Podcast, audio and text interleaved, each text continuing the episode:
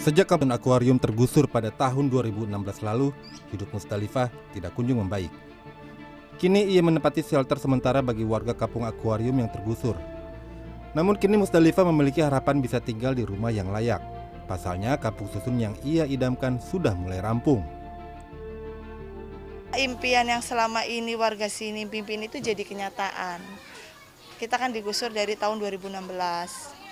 Terus kita bertahan di tenda, terus akhirnya dimanusiakan kembali lewat pembangunan sementara dan akhirnya sekarang tahun 2021 kita terwujud punya rumah impian, rumah baru.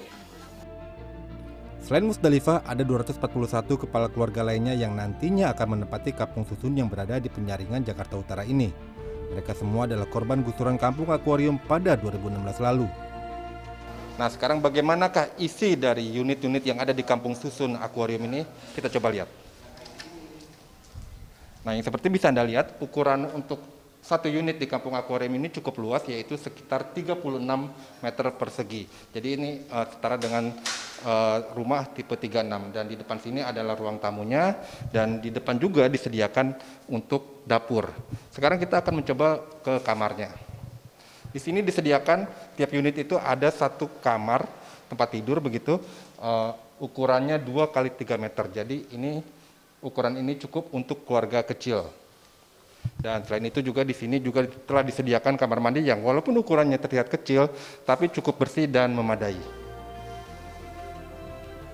Hanya saja, dari lima menara yang direncanakan, baru dua menara yang bisa ditempati. Rencananya pembangunan tiga menara lainnya akan dikebut dan selesai pada tahun 2022. Warga yang menempati kampung susun ini dipastikan warga korban gusuran kampung akuarium. Unit yang diterima juga tidak boleh diperjualbelikan atau dikontrakan ke pihak lain.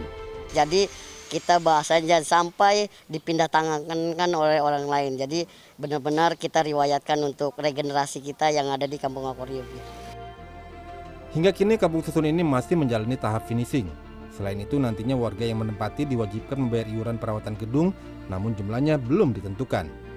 Iwan Hermawan, Dwi Ari, Jakarta.